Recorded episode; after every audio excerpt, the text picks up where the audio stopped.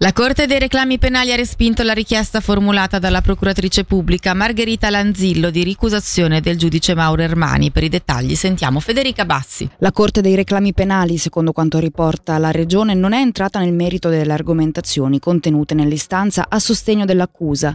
La procuratrice pubblica Margherita Lanzillo aveva infatti chiesto di incaricare qualcun altro al posto del giudice Mauro Ermani a presiedere il processo sulla vicenda del padre che sparò al figlio ad Agno, processo che si terrà nel mese di di febbraio.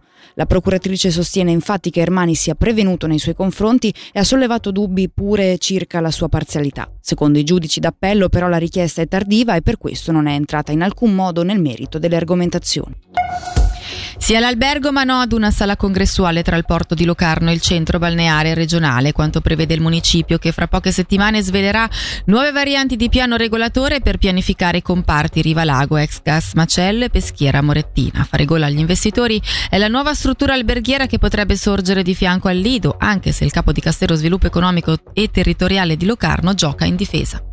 Questo è ancora presto per dirlo, prima ci sarà una discussione sul fatto di destinare o meno quella piccola area che tra l'altro non è che preclude la vista al lago perché adesso quando si passeggia lungo eh, la CBR si vede che c'è un piccolo rialzino che è proprio in adiacenza al centro balneare. Quindi una piccola zona che non è in questo momento valorizzata e che potrà fornire una struttura ricettiva che darà un po' più di stanze al Locarnese perché mancano, ma soprattutto permetterà di valorizzare anche nel periodo invernale o meno di alta stagione il centro balneare. Eh, di interessati si vocifera che ce ne siano, ma è prematuro parlarne. Iniziamo prima a mettere le basi pianificatorie e poi ci sarà anche modo di fare un concorso sia per investitori che per il progetto in sé.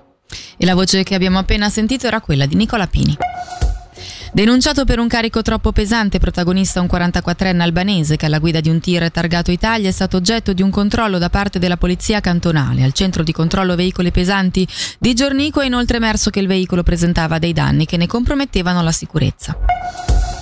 È tempo di bilanci per Tavolino Magico, l'organizzazione che da 25 anni salva derrate alimentari e le distribuisce in centri di distribuzione che ha presentato le cifre 2023 a livello nazionale e cantonale.